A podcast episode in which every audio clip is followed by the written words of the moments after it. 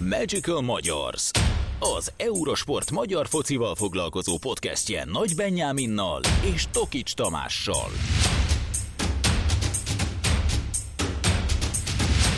Sziasztok, ez itt a Magical Magyars Podcast legfrissebb adása, Tokics Tamást és Nagy Benyámint halljátok. Elérkezett az utolsó hét a 2022-23-as NB1-es szezonban. Ben maradt a kövest, és kiesik vagy a Vasas, vagy a Vidi. Vagy a Vasas, vagy a Vidi, de hülye vagyok. Hát milyen Vasas már kiesett. Hát a Vasas már kiesett. Na, a Freudi elszólások adása lesz, ez úgy tűnik. A Vasas már kiesett, és a Vidivel játszanak az utolsó körben, ahol eldől, hogy a Vidi vagy a Honvéd búcsúzik, hiszen a kispestiek állnak jelenleg a kieső zónában, és természetesen erről is fogunk beszélni az adásban, de még mielőtt NB1-eznénk, vagy bármiféle esélylatolgatásba belemennénk. Tomi, hogy vagy idegállapotod alapján?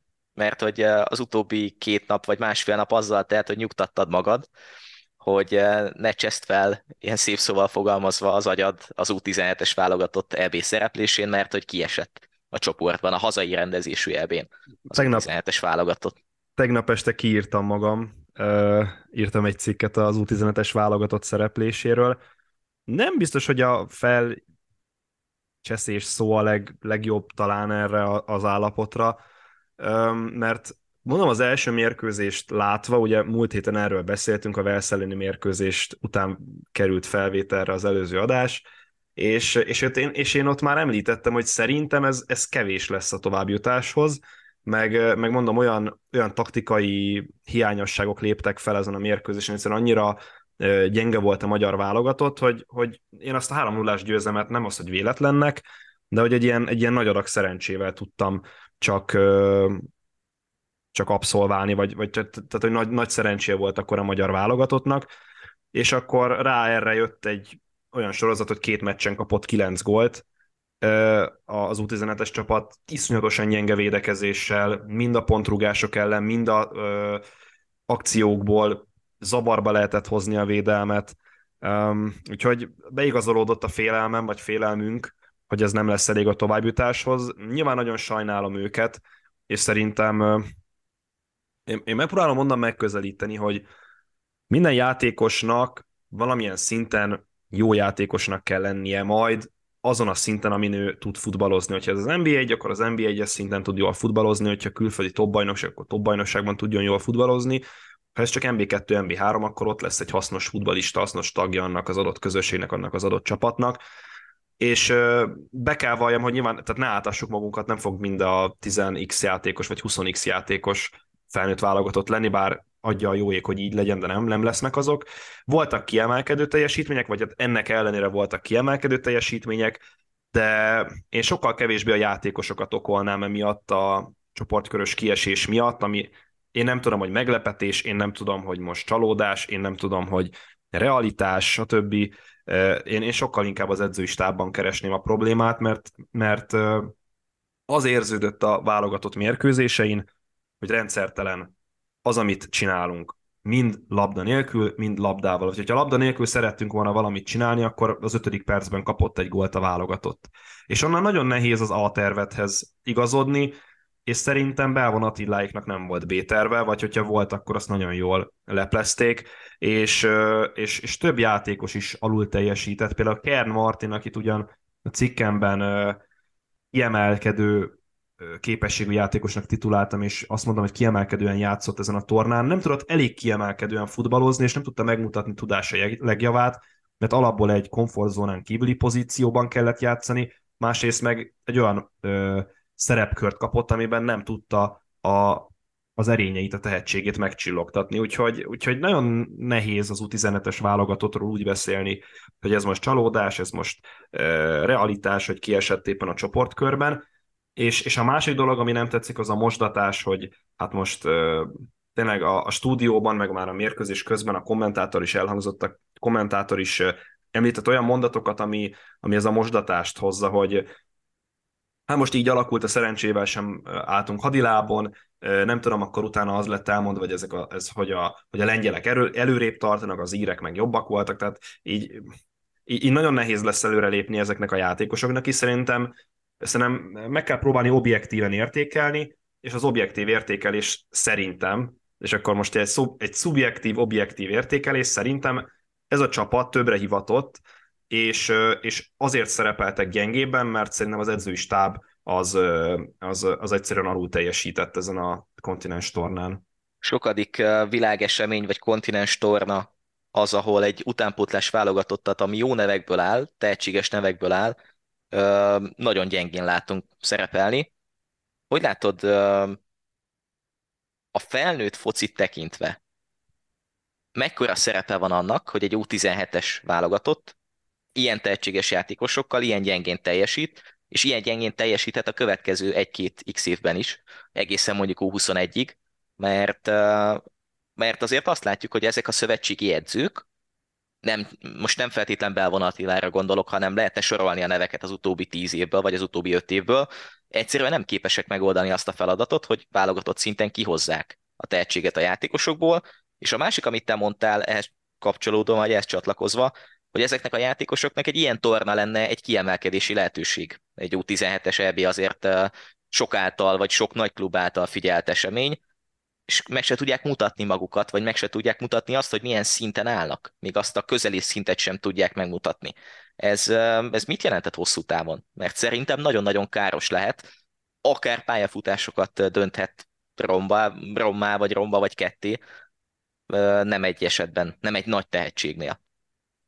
Szerintem ez, a, ez az Európa bajnokság, ez ilyen, ez ilyen tükör volt a magyar labdarúgás szempontjából, mert a, az U17-es válogatott is ugyanolyan problémákkal küzdött meg ezen a tornán, mint a felnőtt válogatott is. Tehát labdával teljesen impotens volt a csapat, a labdakihozatali sémák azok sémák, hát lehet sémának nevezni azt, hogy ez a, ez a fake build-up volt használ, alkalmazva, amikor ugye nem első szándékból, hanem második, harmadik szándékból rúgják fel a támadó harmadba, vagy, vagy annak környékére a labdát a védők, és akkor azt gyűjtögetik össze a csatár mellett, illetve ö, mögött levő játékosok.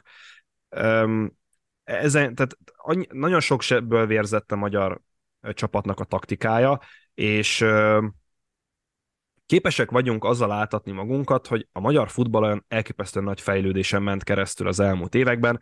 Persze ha a Ferencváros szereplését kiemeljük, lehet fejlődésnek venni. Ha a magyar válogatott szereplését vesszük a két Európa bajnoki részvétellel, meg a Nemzetek Ligája szerepléssel, jól lehet, hogy léptünk előre, de önmagában nem nevelt, nem nevelt ki a magyar labdarúgás több tehetséget, és ami a legszomorúbb, nem nevelt ki a magyar labdarúgás több tehetséges edzőt. Mert végül is ezek az edzők fogják a saját filozófiájukat átadni a játékosoknak vagy azoknak a, vagy a, tehát megpróbálják a saját víziójukat véghez vinni a pályán. És amikor egy ingerszegény környezetben próbálsz dolgozni, akkor két dolog van, vagy megelégszel azzal, ami van, és, és asszimilálódsz, vagy pedig megpróbálsz előrelépni. Na most én az utóbbit nem nagyon érzem. A, sem a szövetségi edzők, sem az utánpótlás edzők kérdéskörét vizsgálva, mert nincsen több jobb magyar futbalista, mint mondjuk volt nem tudom hány évvel ezelőtt. Persze akadnak kivételek, mert tényleg ezen a tornán is voltak nagyon jó magyar teljesítmények, de mondjuk német Hunor, aki a, szerintem a magasan, tényleg elképesztően magasan kiemelkedett a magyar válogatottból, úgyhogy egy évvel fiatalabb volt mindenkinél. Hol nevelkedik? Köbenhaven, Dánia. Egy éves korában költözött ki, nyolc éves korától áll a klub alkalmazásában. Egy minutumot nem tudott a magyar utánpótlás rendszerben futballozni, csak válogatott mérkőzéseken. Jakobisvili Áron, FC Barcelona, Fenyő Noah, Eintracht Frankfurt, ugye Demko Márton, innen is üdvözlöm Miltár Ivánt, hogyha hallgat bennünket, ugye a e, játékos a Demko Márton az Elpazó Lokomotívból került be az U17-es válogatott csapatába. Szóval, szóval olyan, és ő is Amerikában, vagy ő Amerikában született, ugye Fenyő Noah pedig Németországban. Tehát olyan játékosok mondjuk Demko ugye nem kapott csak az utolsó mérkőzésen szerepet, de Fenyő meg német, illetve Jakobisvili alapmembernek bizonyult. Olyan játékosok emelkedtek ki ebből a válogatottból, akik nem a magyar utánpótlás képzésnek a termékei. És ugyanez nem, de nem felnőtt... ugyanez van a felnőtt, igen, tehát De pont az ugyanez nem van a ugyanez van a felnőtteknél? Igen. Nézd meg, Szoboszlai Dominik, tehát ő, ő az, hogy az MTK-ban egy évet szerepelt, attól ő nem a magyar utánpótlásnak a, a, a terméke, meg a, az, hogy a Phoenix Goldnál volt, jaj, hát igen, ez édesapja foglalkozott, és az édesapja edzői csapata foglalkozott velük abban a, abban a korszakban. Ö, és, és szerintem a Phoenix Goldot érdemes leválasztani mondjuk a kiemelt akadémiák, vagy nem kiemelt akadémiák ö, szempontjából sorolhatnám itt a játékosokat, de hogy ez, a, ez az Európa-bajnokság, ez egy, ilyen, ez, egy ilyen, ez egy ilyen tükör volt szerintem a magyar labdarúgásnak, hogy miben kellene még előrelépni, minőségi edzői munkában és minőségi utánpótlás nevelésben. Mindenképpen előre kell lépni, főleg úgy, hogy ez volt az első úgynevezett TAO válogatott, tehát azok a játékosok, azok a fiatal futbalisták, akik a TAO program keretei, vagy a TAO program adta előnyöket tudták élvezni mondjuk a akadémiákon, vagy az akadémiai rendszerekben. És, és az, hogy tíz év alatt én nem azt, én, tehát félreértés ne esik, én nem azt vártam el az U17-es válogatottól, hogy nyerjék meg ezt az Európa-bajnokságot, én mindössze azt vártam el, hogy legyen egy markáns játék, fel lehessen vélni nem csak egy, hanem négy-öt olyan tehetséges labdarúgót, aki akár nyugat-európai bajnokságban is meg tudná állni majd a helyét későbbiekben, de ezek a mesdjék nem teljesültek. Még mondjuk megnézzük a lengyelek csapatát, ott a lengyeleknél szerintem legalább 5-6 játékos egy-két éven belül első osztályú labdarúgó lesz, akár Lengyelországban. Most végigmegyünk a magyar csapaton, tényleg nagyon kevés olyan játékos tudok kiemelni, aki, aki alapember tudna lenni mondjuk az, az NB1-ben. Hát vagy lehet, hogy alapember tudna lenni, de nem egy ilyen teljesítmény után, vagy nem egy ilyen válogatottból. És egy picit talán párhuzamot is vonhatunk az U21-es válogatottal, ahol azért nem azt mondom, hogy évek óta, de mondjuk azt, hogy hónapok óta, vagy inkább korosztályok óta ugyanaz a helyzet, hogy Gera Zoltán együttese vagy együttesei azokból a játékosokból, akik alkotják éppen az aktuális keretet, és tehetséges játékosokról van szó, nem tudják kihozni talán még a 80%-ot sem, ami bennük van. Pont most nézegettük itt adás kezdet előtt Tomival a, a keretet, és én megmondtam, hogy Pakker milyen jó kis keret ez, milyen tehetséges játékosokkal, és um, nem vagyok benne biztos, hogy majd a jövő vagy a következő selejtezőkön, ugye most Szlovákia és Izland ellen jön egy felkészülési meccs, aztán ősszel kezdődik az elbi selejtező sorozat, látni lehet majd azt az előrelépést, ami mondjuk azt okozná, hogy 21-es elbire jusson az a válogatott. Na jó, csak nézzük meg, hogy az 21-es válogatott is milyen játékot játszik. Tehát hogy, hogy, hogy hát emelkedjek ki egy csapatból, amelyik védekezik és kontrázik. Nagyon igen. nehéz, iszonyatosan nehéz kiemelkedni egy ilyen csapatból. A másik, hogy persze jó nevű játékosokból áll, meg tényleg megnézzük a keretet, azért találunk olyanokat, akik NB1-ben alapembernek számítanak, vagy éppenséggel MB2-ben alapembernek számítanak, de hogyha megnézzük mondjuk a német, olasz, spanyol, meg mit tudom én, milyen kereteket, hát ott meg olyan játékosok játszanak, akik, akik, akik, akik, akik még nem felnőtt válogatottak. Tehát, és ez a nagyon nagy különbség, hogy az 21-es válogatottból most tényleg nyugodt szívvel ki az, akit, akit felvinnél a, a felnőtt keretbe? Mert nem tudsz szerintem háromnál több nevet mondani ugyanúgy te megnézed a német válogatottat, megnézed a spanyol válogatottat, és olyan játékosokkal vannak te, akikről nem hallottál, azért, mert a többiek azok már vagy La Liga szintű futbalisták, vagy a felnőtt válogatottban játszanak. És szerintem ez a nagyon nagy különbség, hogy mi még, mi nagyon jól el vagyunk ezzel, hogy 21 évesen 21-es válogatott valaki, vagy 22 évesen 21-es válogatott valaki. De 21-2 évesen nem az 21-es válogatottban kellene már szerintem teljesíteni, ez az én szerény véleményem. Mondom úgy, hogy egyébként tényleg most végignézve szerintem a felnőtt válogatott keretét csak Kerkez Milos férne be az 21-es válogatottba. Mi várhat erre a az U17-es korosztályra, vagy mi várhat ezekre a játékosokra a válogatott szinten, és mi jöhetne, vagy milyen olyan változás lehetne, hogy ők ne kallódjanak el válogatott szinten mondjuk 18 éves korukra. Hát, annyira Tehát sokan azért nem lesz. Egy szövetségi edzőváltás megoldaná a problémát? Adj olyan szövetségi nem. edzővel, aki tudna, tudná játszatni ezt a csapatot? Nem. Az, a, az a baj, hogy ezek a játékosok az elmúlt tíz évben olyan rendszerben nevelkedtek, amit, amit iszonyatosan nehéz kijavítani. Tehát itt nem a, nem a mennyi, nem, tehát a, nem, a, nem a mennyiségi munkával van a probléma, hanem a minőségi munkával és az intenzitással mondjuk, amikor egy utánpótlás ö, csapat dolgozik. Tehát itt is nem az volt a baj, hogy a magyarok nem futnak, nem ütköznek, nem tudnak, hanem a minőség. Tehát a, nagyon szembeötlő volt a lengyel válogatott, az ír válogatott minősége, de még azt mondom, a Velszi válogatott minősége is nagyon szembeötlő volt ezen a tornán, a magyarok elleni mérkőzéseken. Tehát a legnagyobb, legnagyobb probléma az, hogy, hogy jelenleg nincs, sem, nincs olyan utánpótlás edző, akire nyugodt szívvel rá tudnám bízni ezt a csapatot, hogy fejlődjön. Mert tudod, ez a korosztály, ez ki fog futni, és mondjuk egy-két év még van bennük, de utána ugye már U19 van. Aztán 21, aztán meg valahogy már azért U19-21 környéken oda kéne jutni, hogy felnőtt válogatott szint. Jelenleg szerintem ebben a keretben kettő-három olyan játékos van, aki később felnőtt válogatottságig viheti. Az egyik az Jakobisvili Áron, a másik pedig német Hunor. Én többet nem tudok kiemelni, talán még Kern Martin, de mondom, ő, ő nagyon pozíción kívül játszott ezen a tornán. Esetleg még Fenyőnova, aki már játszott egy frankfurti első csapatban. Igen, és még, bocsánat, Simon Bendegúz, remélem jól mondom a nevét, aki az első magyar gólt rúgta a tornán, még ő is egyébként önmaga, tehát hogy egész jó tornát futott a két gólja mellett, szerintem rá is lehet számítani majd később. Nézzük meg a felnőtt válogatott keretet következő témaként és kapcsolódásként, hiszen kihirdette Márko Rossi azt, hogy kik azok a játékosok, akik készülhetnek a júniusi EB selejtezőkre. 24 fős keret, egy újonccal a 24 játékos közül, Szalai Gábor, a Kecskemét 22 éves védője került be a csapatba, és ha megnézzük itt a keretet, akkor azt láthatjuk, hogy kapusposzton Szapanos Péter a visszatérő, aki ugye legutóbb nem volt ott a csapatban, és Callum Stiles is visszatér, aki felépült a sérüléséből.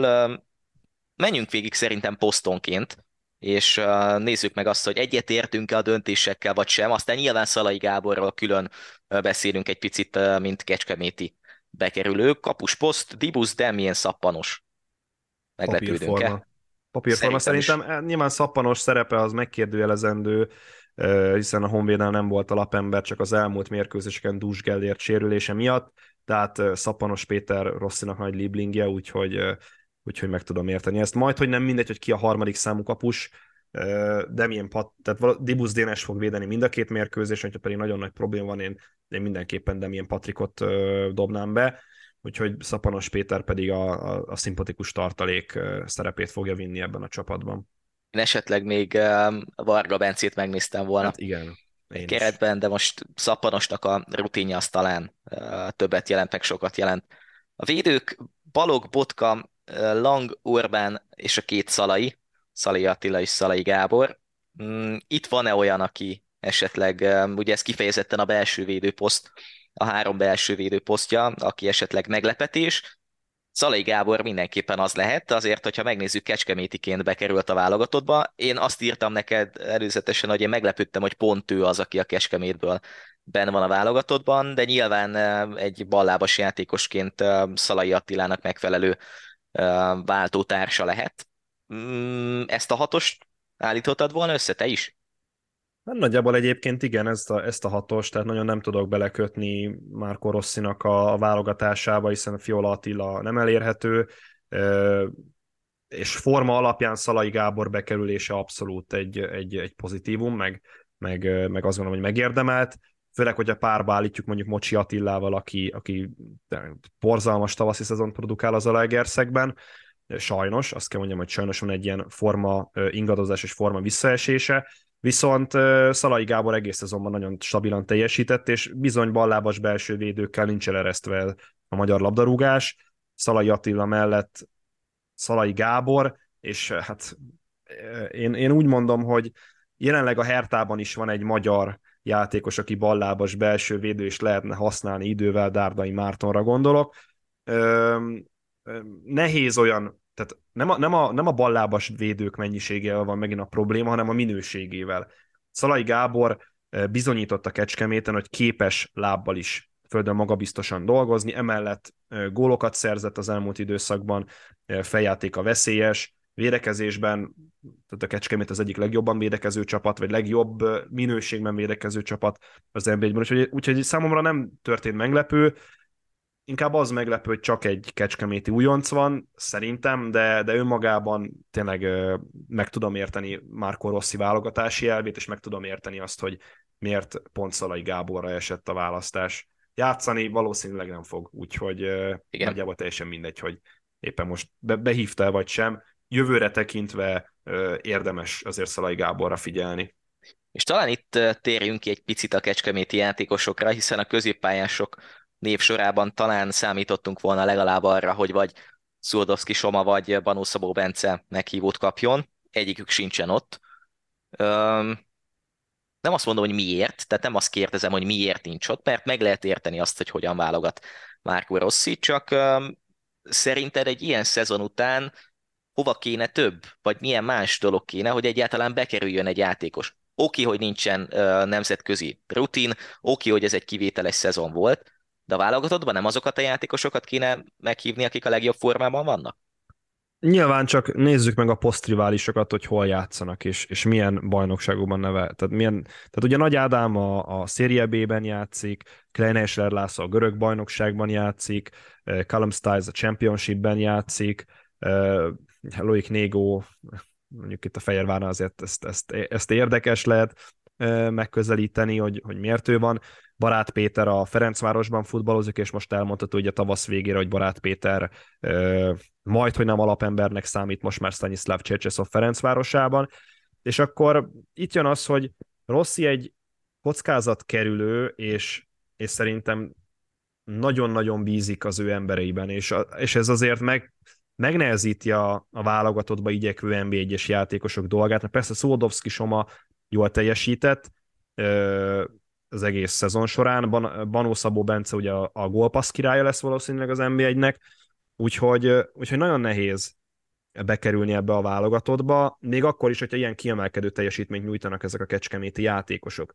Ha tényleg itt most azt nézzük, hogy milyen poszton lehet rájuk számítani, ugye Szolodowski Soma hatos pozícióban tud játszani, még Banó Szabó Bence talán nyolcasként, vagy akár még tízesként is bevethető lenne a válogatottban, de, de én nem érzem azt. Persze írtam erről is egy cikket, és azt taglaltam, hogy miért lehetnének ők jó megoldásuk, de úgy érzem, hogy jelenleg a válogatottba nem biztos, hogy kell ennyi frissítés. Egy ennyire fontos Európa bajnoki selejtező előtt a szezon végén. Az elképzelhető, hogy mondjuk egy sérülés esetén a, a top listáján Márko Rosszinak ez a két játékos ott van mondjuk az első három vagy öt választás között. Az már egy másik kérdés, hogy, hogy megint csak játszanának-e, vagy csak szokják a, a válogatott légkört. Akik még a kvázi középpályásként vannak feltüntetve az MLS keretében, de azért jól tudjuk azt, hogy szélsővédőként, szélsőként fognak játszani, vagy játszhatnak. Polla Bendegúzról Kerkez Milosról, valamint Ferenc Jánosról van szó. Talán utóbbiról beszéljünk egy picit többet, mert nem nagyon értem legalábbis én, de szerintem te is nagyjából hasonlóan vagy, hogy miért pont ő, és mondjuk miért nem Pászkal Urán, vagy miért nem Gergényi Bence, vagy miért nem, ha már oké, okay, Bolla mellett tud Négó is, Botka is a szélen játszani, miért nem mondjuk akár egy Szuhodovszki Soma, vagy egy Banószavó Bence. Értem én, hogy Kerkez sérülése, vagy kidülése esetén baj lenne, de, de miért? Tehát valószínűleg Ferenci János is az a játékos, aki nulla percet fog játszani ezeken a két meccs, vagy ezen a két meccsen. Azért, mert Ferenci János egy olyan játékos, mint Fiola Attila, és Rosszinak ilyen játékosokra van szüksége, és nem, nem, nem arra gondolok, hogy, Fiola, hogy, tehát, hogy ő is gólt szerez majd a franciák vagy ilyen csapatok ellen, hanem azért, mert tud védekezni, és, és Rossi konzervatív felfogásába sokkal előbb férnek be az ilyen játékosok, mint mondjuk Pászkal Órán, vagy éppen Gergényi Bence, bár Gergényi Bence ugye sérült, illetve az Elegerszeg nem teljesít jól az, a tavasz során. Igen, azért akármennyire is azt gondoljuk, hogy el van eresztve a válogatott minőségi szélsővédőkkel, meg szárnyvédőkkel, azért, hogyha egy-két játékos kiesik, és nincs mögötte mondjuk pótlás, akkor kénytelen rossz olyan játékosokra támaszkodni, mint Ferenci János, Mondom ezt úgy, hogy egyébként Ferenc János már a legutóbbi keretben is ott volt. Valószín, mondom, tehát valószínűleg azért, mert Rossi már dolgozott vele, már ismeri, hogy milyen munkát, milyen munka bíró képessége van, hogyan illeszkedik be a, a válogatott keretbe, Úgyhogy én, én, én, én csak ezzel tudom indokolni Ferenci Jánosnak a, a behívását, illetve azzal, hogy azért a Debrecen nagyon jól szerepel ebben a, ebben a bajnoki sorozatban, még akkor is, hogyha mondjuk Ferenc János nem ennek a legfontosabb építőeleme, de mondom, én, én Rosszit meg tudom érteni, hogy miért Ferenc János, és miért nem Pászkal Óránd. Persze azt is meg kell vizsgálni, hogy miért nem Pászkal Óránd, amikor az elmúlt időszakban gólokat is szerzett, és amellett, hogy balhátvéd vagy ballábas, jobb hátvédként is maximálisan megállta a helyét. Mit kéne még csinálni a Pászkal Uránnak, hogy bekerüljön a válogatottba? Na ez egy baromi jó kérdés, mert igazából ö, nagyon magas pozíciót képes felvenni ö, hát, szélső hátvédes ö, ellenére. A Ferencváros kettő belső védővel játszik, tehát Pascal Lóránnak igazából sok, tehát vissza is kell érni a védekezésben, hogy meglegyen létszámban a Fradi, és, és ezt is teljesíti. Na most nem tudom, hogy Márko Rossi ezen mesdjéken végigmenve miért nem válogatja be Pascal Lórándot, és miért nem próbálja ki. Szerintem ebben a szezonban Pascal Lóránd előrelépett, és megelőzte a pozíciójában Eldár Csivicset a Ferencvárosban, úgyhogy igen, azért húzom a számot, hogy miért nem Pascal Oránt, hogyha már Ferenc Jánossal párba állítom, de de, de nem tudom, ja, mit kell még. Nem tudom, mit kell még csinálni a Pascal Oránnak. Tehát... Meg valószínű, hogy amúgy sem játszanak Kerkez mellett, lehet, hogy egy percet sem. Persze, meg érted, hogyha a Kerkez is kidől, akkor vagy Callum Stiles, vagy Loic Négó fog baloldali szárnyvédőt játszani, tehát Ferenc János a vész-vész-vész tartalék jelen esetben, Pászkal Orán is a vész-vész-vész tartalék lenne, de lehet, hogy Ferenc János ö, stílusa, és most próbálok egy kicsit, ö, kicsit már az ellenfelek játékával is foglalkozni, lehet, hogy Ferenc János stílusa, felfogása, az jobban hasonlít mondjuk edzés szituációkban a montenegrói vagy litván játékosra, mint Pascal Urándé. És azért, hogyha edzésen gyakorolsz valamit, akkor az könnyen lehet, hogy, hogy már úgy válogatod, olyan játékost is válogatsz be, akit nem csak te tudsz használni mondjuk mérkőzésen, hanem az edzésen is tudod használni, mert modellezed az ellenfél játékosainak stílusát. Mm, ha előrébb nézünk egy picit, a támadók sorában tett hetes, nyilván itt a gazdag Kalmár, kettőssel, vagy akár sallaival, szoboszlaival, nem feltétlen a kifejezett csatárok szemszöge, de nem nagy meglepetés, hiszen Ádám Martin, Csobot Kevin és Varga Barnabás van ott még az említett négyesen kívül. Szerintem itt nem nagyon hiányolhatunk senkit, vagy nem nagyon lehet ebbe belekötni, legalábbis én ezt a hetest jelöltem volna ki, hogyha a hét nevet kellett volna mondani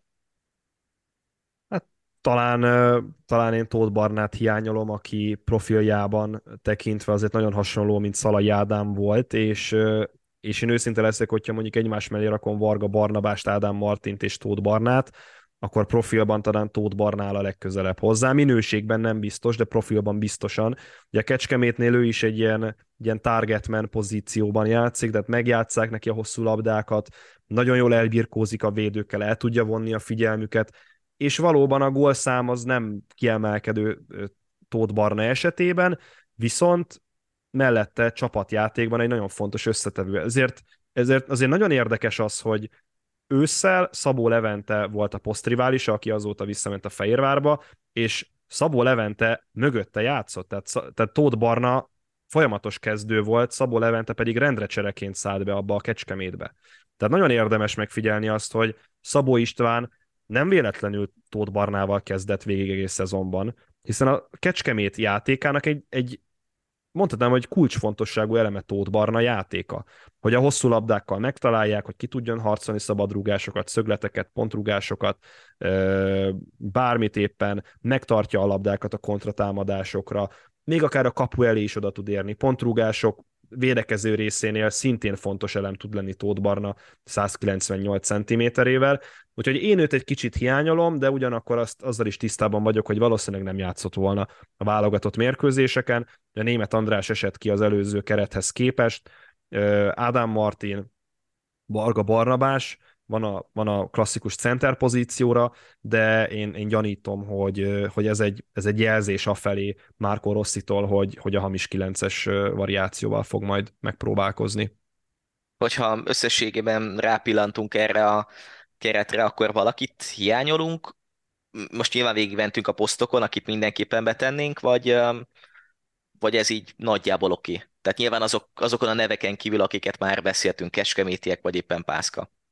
Szerintem nincs hiányolni való, vagy én, én nem érzek nem érzek olyan játékost, vagy nem érzem azt, hogy lenne még olyan játékos, akit én, én szív, szívem szerint beválogattam volna. És hogyha azt mondanád, hogy a támadó hármast kell összeállítani, akkor inkább hamis kilences, vagy inkább Ádám Martin? De én inkább hamis kilencesre mennék rá. Szoboszlai, Sallai és még azt is megmerném kockáztatni, hogy Csobot Kevinnel mennék Pontosan fel. erre akartam kiukadni és akkor, a kérdésre. És akkor a Csobot, és akkor a Csobot Szoboszlai interakciók plusz még Sallai, hát az, az, az, az, nagyon, extra, az nagyon extrán néz neki. Az egy nagyon-nagyon jó kis történet lenne. Egyébként Csobot Kevin hosszabbított Újpesten, de hogy marad-e Újpesten, az azért nagyobb kérdés. Láttunk ilyet az utóbbi években a magyar fociban, hogy egy játékossal hosszabbítottak, aztán a nyári átigazolási időszakban nyilván pénzért őt továbbították Forduljunk rá akkor a, az igazi izgalmakra, eddig csak az adásnak egy ilyen lingyes, langyos története volt, mert hogy jön az NBA egy utolsó fordulója természetesen, ahol eldől a még hátralévő két legfontosabb dolog. Az egyik az, hogy ki lesz a bronzérmes, ugye jelenleg a DVSC áll a harmadik helyen 51 ponttal, negyedik a Puskás Akadémia 50 ponttal, ötödik a Paks 48-al, és a kieső poszton pedig a Vasas mellett a Vidi vagy a Honvéd lesz. A Fehérvár 34 ponttal áll a tizedik helyen vonal fölött, hiszen legyőzték az etét az előző körben, a Honvéd pedig a 11 33 ponttal, miután kikaptak a mezőkövestől hazai pályán, a kövest pedig teljesen megnyugodhat, hiszen bemaradtak a bajnokságban. Hogy menjünk? Menjünk időrendben, vagy nézzük a legfontosabb dolgokat? Me- mehetünk időrendben, szerintem van időnk. Aztán menjünk, ami, ami úgysem olyan időrendben. izgalmas mérkőzés, azt, azt valószínűleg skippeljük, mint az előző adásban. A Kecskemét Kisvárda lesz a forduló nyitó meccse, pénteken 18 óra 15-től. Egy nagy kérdés az, hogy a Kecskemét bebiztosítja-e hazai pályán az ezüstérmet. Ugye előző négy meccsből három vereség, Kisvárda kezd talán feltámadni, vagy kezdett feltámadni, valami jeleket mutattak Milos Krucsicsal, hiszen az előző két meccsen két győzelem, és valószínűleg meg lehet a hatodik hely. Mm, meg lesz a kecskemétek az ezüst? Olyan szinten, hogy ők hozzák mondjuk legalább az egy pontot, és azzal biztosítják be matematikailag? Furcsa szerintem Szabó István nagyon fel fogja forgatni a Kecskemét csapatát, nekem van egy ilyen érzésem, és lehet, hogy kapnak olyan játékosok is szerepet, akik nem csak hogy keveset, de szinte semennyi játékpercet nem kaptak az egész szezon során. Én korábbi csapattársamnak nagyon szurkolok Kersák Rolandnak, akivel még Dabason a második csapatban. Néha ő lejött védeni az MB3-ból, én meg alapból a második csapatban játszottam, Kersák Roli pedig hát most jelenleg a harmadik számú kapusa a Kecskemétnek, de én például számítok arra, hogy esetleg ő kezdeni fog mondjuk ezen a mérkőzésen, a fiatalabb védők, fiatalabb középpályások, akik idén közben bemutatkoztak, például a Poják Kristóf az egyik ilyen, szerintem játszani fog ezen a mérkőzésen, a fiatal támadók is játszani fognak, úgyhogy, úgyhogy én egy felforgatott csapatra várok, vagy felforgatott csapatot várok a Kecskeméttől, és most tényleg majd, hogy nem nekik mindegy az, hogy most második vagy harmadik helyen fognak végezni talán csak a pénzdíjazás szempontjából nem mindegy, hogy, hogy, hogy hanyadik helyen fognak zárni, de ugye, hogyha kikapnak és nyer a Debrecen, akkor a Debrecen a második, hogyha pontot szereznek, akkor pedig ők a másodikak. Ami a Kisvárdát illeti, elkezdtek kiegyenesedni, de azért szerintem majd igazán, igazán nyártól lesz mérvadó a, a Kisvárdának a teljesítménye, vagy hát most már igazából nem tud mérvadó lenni, mert ez az utolsó forduló, de, de hogy szerintem azért nyártól várhatunk a Kisvárdától egy, egy extra javulást, és megint szerintem a dobogóért fognak csatázni majd. A Kecskemét a következő szezontól, ha már ezt nézzük, akkor ezen a helyen, vagy ezért a helyért küzdhet, vagy inkább a reálisabbnak tűnő szezon előtt reálisabbnak tűnő mondjuk bajnoki tabella második feléért. Szerintem a Kecskemét ugyanúgy dobogóért küzdhet jövőre, és nem azért mondom, mert most mindenképpen ellent akarok mondani a közvéleménynek, meg hogy majd helyére kerül a Kecskemét, persze, persze, persze, de ez azért nem a Premier League, hogy a Sheffield United hatodik, aztán a következő évben kizuhan utolsóként. Ez nem a, nem tudom, az olasz bajnokság, nem a La Liga, nem a Bundesliga, hogy, hogy olyan elképesztő nagy innovációk lennének edzői téren, és mivel a Kecskemétnél szerintem legjobb szakmai munka zajlik jelenleg Magyarországon, ha NB1-es klubokat nézünk, akkor ezt a különbséget nem fogja eltüntetni mögöttük kilenc csapat.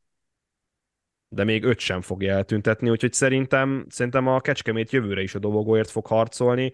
Szabó István neve és tudása szerintem garancia lehet a sikerre, és azért én, én, nem is én nem filózom azon, hogy, hogy ezt együtt tudják-e tartani ezt a csapatot. Most tényleg, ha abba gondolkozunk Magyarországon, mutassunk már jobb fejlődési lehetőséget a játékosoknak, vagy mutassunk már jobb szakmai munkát a játékosoknak. Hát nem tudunk, tehát a Ferencvárosnál sem tudunk jobb szakmai munkát mondani szerintem, mint a Kecskemétnél. Úgyhogy én, én ezért gondolom azt, hogy a Kecskemét jövőre is a dobogóért fog harcolni. Aztán, hogyha nem, akkor én nagy hülye voltam most, és, és majd lehet visszamutogatni, meg, meg, meg köpködni engem. De, de az az én véleményem, hogy miután szakmai innováció hiány van jelenleg a Magyarországon, és az edzők ö, kontráz és védeke, védekezés kontrás stílusban trenírozzák a csapataikat, meg készítik fel a csapataikat. Én úgy érzem, hogy a Kecskemétnek ugyanúgy lesz esélye jövőre a dobogót megszerezni, mint, mint az idén megvolt. Lesz esélye még a Paksnak, hiszen péntek este az Ete otthonában játszanak. Az utóbbi három meccsen egy pontot szereztek összesen. Most megint hozzuk ezt, vagy olyan ez, hogy akart-e a Paks dobogós lenni, és akartak-e a nemzetközi kupában indulni, mert hogy sok olyan hang van, hogy nem az, hogy leadták azt, hogy ők ne legyenek dobogósok, de hogy annyira nem is akartak hajtani. Szerintem ez, ez hülyesség ebből a szempontból, legalábbis ez a saját véleményem. Biztosan nem ez van a háttérben, vagy ez volt a háttérben. Miért ne akarnának, vagy akartak volna egy konferenciáligas elejtezős helyet elcsípni, így viszont nagyon valószínű, hogy minden sanszuk elment, tényleg szinte egy kisebb csodának kéne történni ehhez. Akarni akartak, csak nem jött össze. Ö, nagyon, nagyon furcsa ilyen, ilyen bunda, meg nem tudom, ilyen témákról beszélni, hogy majd egyébként az Zalaegerszegről van nekem véleményem ezzel kapcsolatban. De most az, tehát én most tényleg a, a mezőkövesdi meccset hagyjuk, mert az, az szerintem, szerintem kiveséztem az előző adásban, hogy miért. Most meg a Puskás Akadémia ellen, hát tényleg megesik az ilyen, ugye nyilván a, tehát a, a Paks az a Puskásnak a mumusa volt, vagy mumusa, most nem jött ki a lépés. Most a Puskás nyert 2-0-ra, de hát én, én magában nem gondolok ilyen nagyon, nagyot, nagyon nagy háttérsztorit ennek. Az is lehet, hogy a Paks elfáradt, vagy, vagy ez a, ez a Bognár Györgyféle kapcsolat, ez, ez persze nagyon jól kezdődött a második regnálás, meg folyamatosan nyertek, és odaértek a dobogók közelébe, de lehet, hogy túl egysíkúvá vált, és emiatt a játékban nem tudnak újítani és, és ennek köszönhető az, hogy a Paks igazából visszaesik így a szezon végére. Szerintem nem azért van ez, mert nem akarnak Kazasztánba, meg Norvégiába, meg, meg Gibraltárra utazni, hanem azért, mert ilyen, ez benne van a Bognár György féle futballban. Lehet, hogy a legutóbbi három mérkőzés ez nem nézett ki jól, sem rúgott gólok tekintetében, sem kapott gólok tekintetében, de ez most, most ez van, tehát erre nem tudok mit mondani. A másik oldalon meg ott van az Zalaegerszeg, hát azért én, én szeretnék beszélni az Zalaegerszeg fehérvári vendégjátékáról, mert hát hogy mondjam, tehát Mocsi Attillát említettem itt az adás korábbi szakaszában, hogy nincsen válogatott formában, hát amikor másfél méteres hátrányban rácsúszik Sön Szabolcsnak a bokája, tehát a labdát nem is akarta eltalálni, tehát nem volt semmilyen söprő mozdulat, itt egy az egybe elrúgta a 66. másodpercben Sön Szabolcs lábát a 16-oson belül, hát persze lehet itt mondani, hogy a dekoncentráltság, meg fáradtság, de a 66. másodpercben, hát azért csak nem, csak nem, nem tudom, futott le előtte egy félmaratont, vagy maratont Mocsi Attila, hogy el legyen fáradva fejben. Érthetetlen hiba volt, Kálnokik is, Dávidtól is láttam értetetlen hibákat ezen a mérkőzésen, úgyhogy az Alegerszeg védekezés az nagyon-nagyon rosszul nézett ki a Fehérvár ellen. Tényleg én, én, a, én a bundázás ellen vagyok, meg hogy szerintem sem, tehát nincs bundázás az NBA-ben, de, de mondom, itt a Mocsi Attila megmozdulását követően én elkezdtem magamban a, az összeesküvés elméleteket gyártani, mert ez egyszerűen, tehát, tehát belső védő nem, nem csinál ilyet, nem követhet el ilyen, ilyen, ilyen megmozdulást, megye hármas szinten sem. Tehát én nem futballoztam magas szinten, de tudom, hogy ilyet a védő nem csinál. Esélye pláne, volt a labda megjátszására. Hát pláne úgy, hogy ha megnézzük a statokat, vagy megnéztük a statokat, akkor az etének nyernie kellett volna a meccset, mert minden mutatóban felülmúlták a Vidit, ehhez képest lett ugye 3-0 a Vidinek. Kényelmes meccs volt a Fehérvárnak, maradjunk annyiban. Igen. Um, ugorjunk egyet az időben. Vasárnap a mezőköves Fradi meccsel zárul a bajnokság. Azért ugrunk egyet, mert ennek a meccsnek ebből a szempontból nincsen tétje, hiszen a mezőköves biztosan marad a bajnokságban, a Fradi pedig már fordulók óta ugye bajnok. Viszont a Fradi két verességgel áll így a szezon vége felé, és azért Csercseszov enyhén szólva dühös volt már itt a Loki elleni 1-3 után. Hova lehet tenni most ezt a Fradit, és mit szóltál a mezőkövest bemaradásához? Én nem biztos, hogy szerintem sokat beszéltünk arról, meg sokszor tippeltünk, én nem biztos, hogy mondjuk március környékén azt mondtam volna, hogy ez a kövest bemarad az NB1-ben, és akár még az etét is megelőzi. Én, én, én biztos voltam abban, hogy a kövesben marad, vagy én legalábbis biztosnak éreztem az ő bemaradásukat. Um, Nyilván ez kellett egy Paks elleni 6-1 meg most legyőzni a Honvédot, úgyhogy a Honvéd igazából megpróbált irányítani a mérkőzésen, de hát nem tudottak. A mezőköves meg tudott végre kontrázni. Tehát egymás után két mérkőzésen kedvező feltételek nyíltak meg Kuttor Attila csapata előtt, ezért tudta megnyerni mind a két mérkőzést a mezőköves. Na most a Ferencváros esete az szerintem hát nem kétségbejtő, mert azért túlzás lenne azt állítani, hogy kétségbejtő a Ferencváros helyzet, amikor 9 pontos előnyben vannak az utolsó forduló előtt a Kecskeméttel szemben, de azért az, hogy csak csak, és, és, én, és én ezt vállalom, hogy csak 63 pontot szerzett a Ferencváros 32 forduló alatt, az, az csalódás számomra.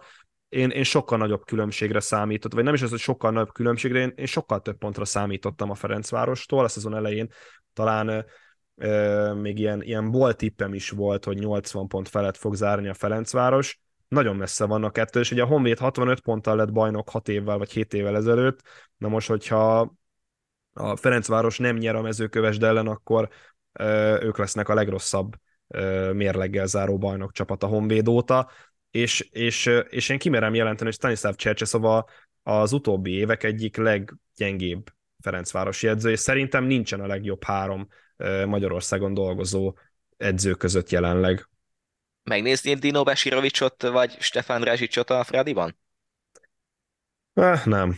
Nem, jó helyen vannak a mezőköves, de Drazsicsot talán, de de, de egyszerűen, egyszerűen nem ilyen típusú játékosra van szüksége most a Ferencvárosnak, mi Stefan Drazsics, ő egy kontrára berendezkedő csapatban jó tud lenni, mondjuk egy Puskás Akadémiában megnézném, egyébként egy Debrecenben is meg tudnám nézni, nem csak kontrára, kontránál használt azért Drazsics, de hát azért a Debrecenben vagy a Puskásban én mondjuk meg tudnám nézni, és mondjuk nem a kiesés ellen küzdő mezőkövesnél, de hát Drazsics, Drazsics kiemelkedő játékos a mezőkövesben, és szerintem ő pedig a top 5, de inkább 3 center között lehet itt, a, itt az NBA-ben, inkább top 5.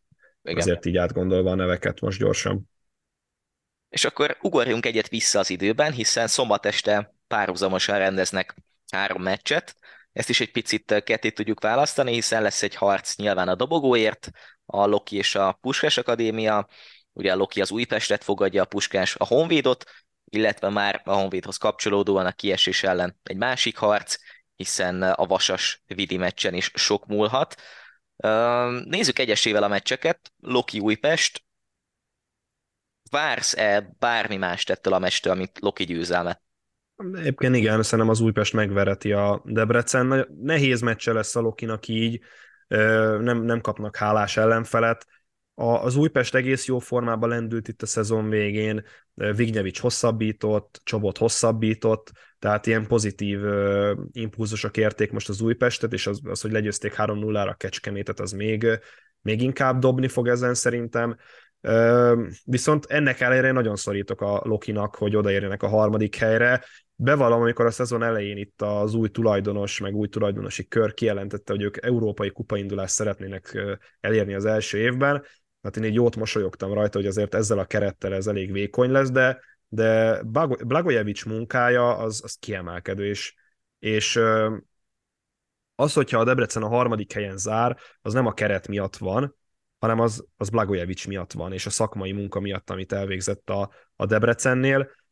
De hogyha nem lesz ebből dobogó, szerintem akkor sem szabad csalódásként értékelni a Debrecen szezonját, mert előre tudtak lépni a tavalyi újonc évhez képest, és, és annak ellenére, hogy talán játékosok minőségében nézve nem olyan jók, mint a Puskás Akadémia, bőven felülteljesítettek ebben a szezonban.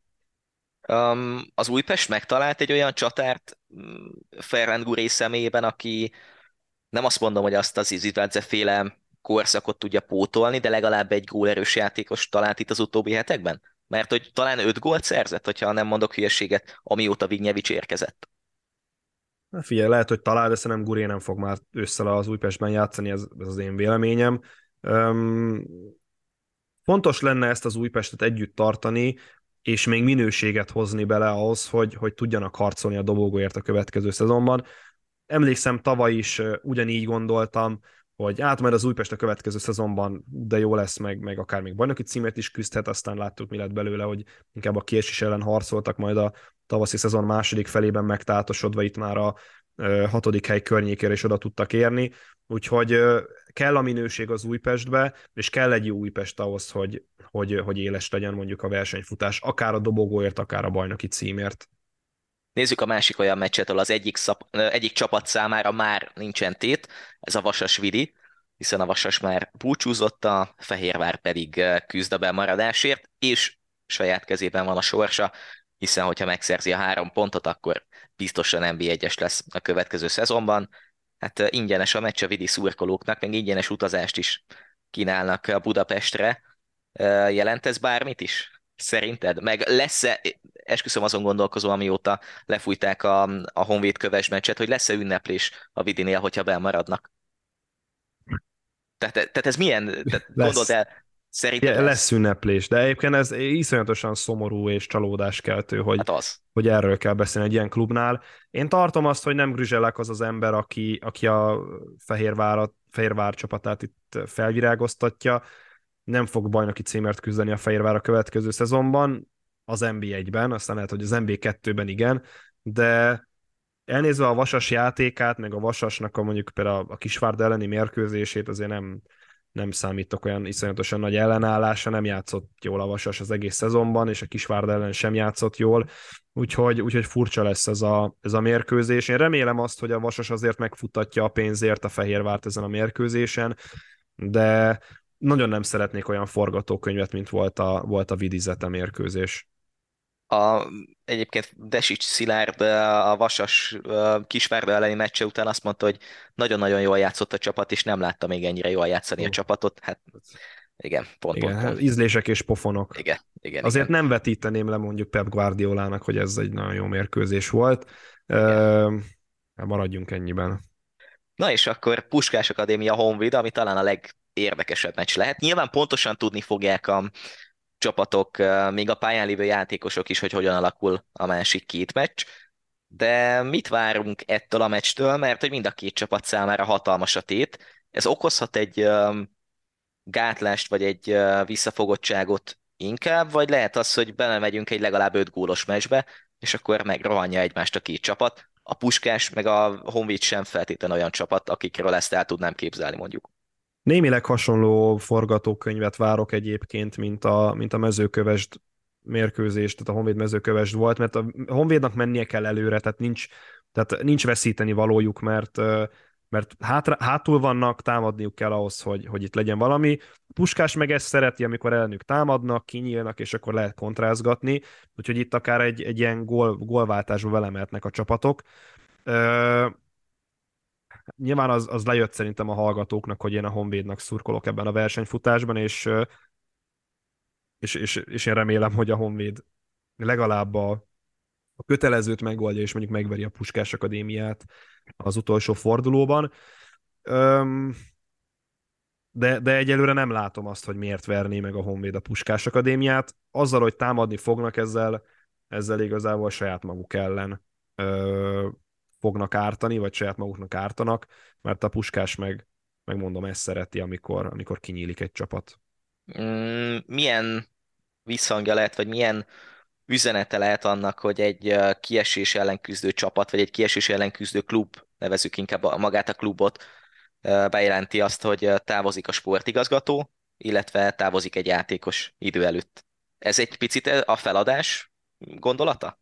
Készülnek a készülnek a temetésre, hát nem tudom, Hát hát, ö, tudod, de én, én, már, én már tavasz, tehát én a téli játékozási időszak óta mondom, hogy a Honvéd ki akar esni, Nyilván nem a utolsó, ford, utolsó mérkőzés előtt kell kirúgni három embert, és akkor nem emiatt fog bemaradni, vagy kiesni a Honvéd, mert most elküldték ezt a, ezt a ugye Dohertit, illetve Kepcsiát, hanem, hanem azért, mert egész évben nagyon gyenge volt a, a szakmai munka náluk, és ez most már nem csak egész évben, hanem igazából évek óta nagyon gyenge a szakmai munka a Honvédnál, és, és hiába vannak tehetséges fiatal játékosaik, nem tudják kihasználni a, az akadémia adta lehetőséget, és nem tudnak, például ami, ami Kecskeméten van, tehát ott, ott sem világklasszis futbalistákkal próbálkoznak, ott sem világklasszis játékosok lépnek pályára hétről hétre, hanem minden futbalistának sikerült megtalálni a pozícióját a csapatban, és képesek csapatként funkcionálni. Most a Honvédnál ugyanez lett volna a feladat, hogy akár négy-öt fiatalt be lehetett volna építeni, de ez a négy-öt fiatal akkor megtalálja a pozícióját, és ebben próbálnak előre lépni a Honvédnál.